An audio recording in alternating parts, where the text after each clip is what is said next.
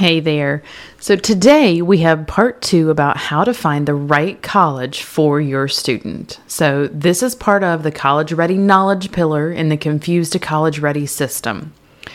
And what most confused college applicants and their families do is focus on those elite colleges or finding a perfect college, which is why they end up comparing themselves to others, feeling stressed over grades and test scores, feel like there isn't enough time to do all that they want, feel like they're behind, and don't know where to begin that search. So, this set of three um, podcasts is to help you go from feeling confused and overwhelmed college applicants and families to being informed college ready applicants and families. If you haven't listened to the first podcast, please do go back to that to hear about the first steps and then come join me for this episode. There, I'm Courtney, and I'm the founder of Confused to College Ready. With over 15 years' experience as a mental health therapist turned school counselor, I am bringing my experience and expertise to help you navigate the college search experience. My goal is to serve students and their families and unlock the secrets to college searching. Stay tuned.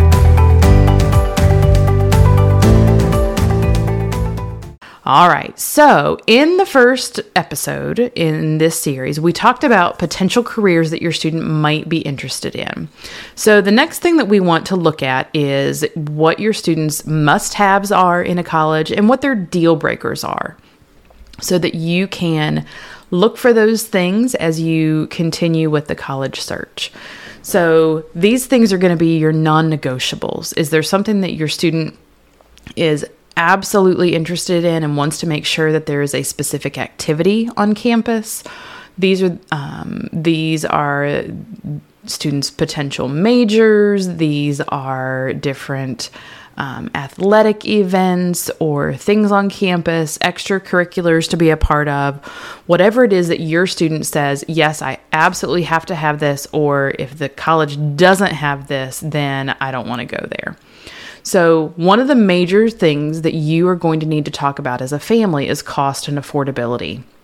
Is your family going to be able to contribute or help with payments for college? If so, how much is that going to be? And even with being able to help with college, when you look at the cost of everything, tuition, room and board, books, different fees, and other things that are happening um, on the that are going to be part of the payment to the college. And then you're going to look at um, are there any other scholarships that your student might get? So looking at as a family what might you be able to contribute and then are there any financial restrictions that our applicants need to be aware of as they are looking at colleges so, once you know more about that finance piece so that you can make the best decision and look at that being one of the first criteria, there are a couple of other areas to consider. So go ahead and if you're not driving, write these things down and so that you can go back and talk through them as a family. So the first one is how long does do you as the student or as the parents or family members how long does the student want to be in college? If you're not interested in attending college for, you know, 8 to 12 years, then being a doctor might not be the best fit for you. And what kind of education is required for the potential career that you're looking at? So you want to make sure that how much education is required for the career is that you are willing and ready to be able to to attend college for that length of time. Number 2 is what college path is the right fit for you or for your student. Are we looking at a two year college, a four year college, some type of certification program, transferring from a two year college to a four year, taking a gap year. There is another podcast that I have that actually explains a lot of the differences between everything that I just talked about. So the link is going to be in our show notes so that you can listen to that and learn a little bit more about what those mean. The third question is going to be Is the college offering the major that leads to the career that you're interested in? If a student isn't sure what they want to focus on, are there multiple options for them to explore? A more liberal arts college might have more major opportunities for students that don't know what they want to do. And it's okay to be to want to take some of that time to figure things out.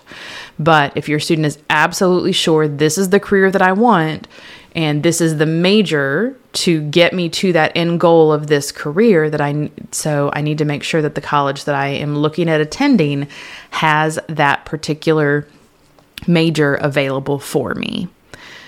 So, number four, where do you or where does your child want to go to school? You need to consider things like climate. How far away are they comfortable being from home? Are there any other geographic factors that might play a role? If a student is interested in something like marine biology, they need to make sure that they are going to be attending a school that's near the ocean so that they can study effectively um, with that particular program. And so that geographic location is also important. If you don't like cold weather, you also want to make sure that you're not looking at attending a school up north because the weather is going to be cold and it is um, it could end up being a really tough four years if that's something that you really don't want to be around Number five is look at how competitive the college is. So, GPA and test scores are two of the big factors that are going to impact acceptance to a college. In several of our other podcasts, we actually talk about what the differences are with an elite college or those colleges that are most prestigious, but there also is a lot of stress that goes into that.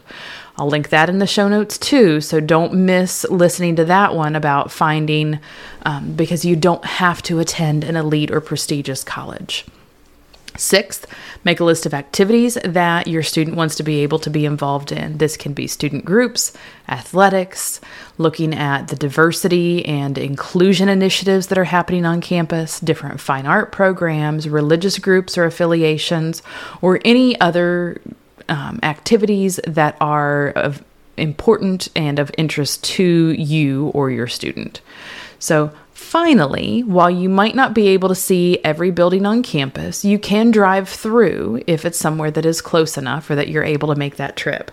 Some students that I work with will actually take their vacation, and um, whether that be spring break and the parents are taking a vacation from work, um, but they'll use that vacation to be able to travel and then go visit those college campuses to see if it's something where they feel like it would be a good fit. Um, you also can ask to speak to admissions representatives, and students can take virtual tours. You also want to make sure that you can picture yourself on that campus for at least the next two to four years because you're going to be spending so much time there. So I know this is a lot to cover. Please feel free to go back, listen to this again, take some time and work through these questions to help you know what to look for as you're searching for colleges. And then don't forget to to watch um, or to listen to our third podcast where we're going to narrow down what colleges you're going to apply to. And I look forward to serving you and your student in the future. Take care.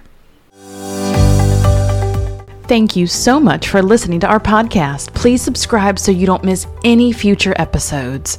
You can find us on Instagram and Facebook at Confused to Ready and download our free guide on how to start or expand your college search at confusedtoready.com forward slash how to start.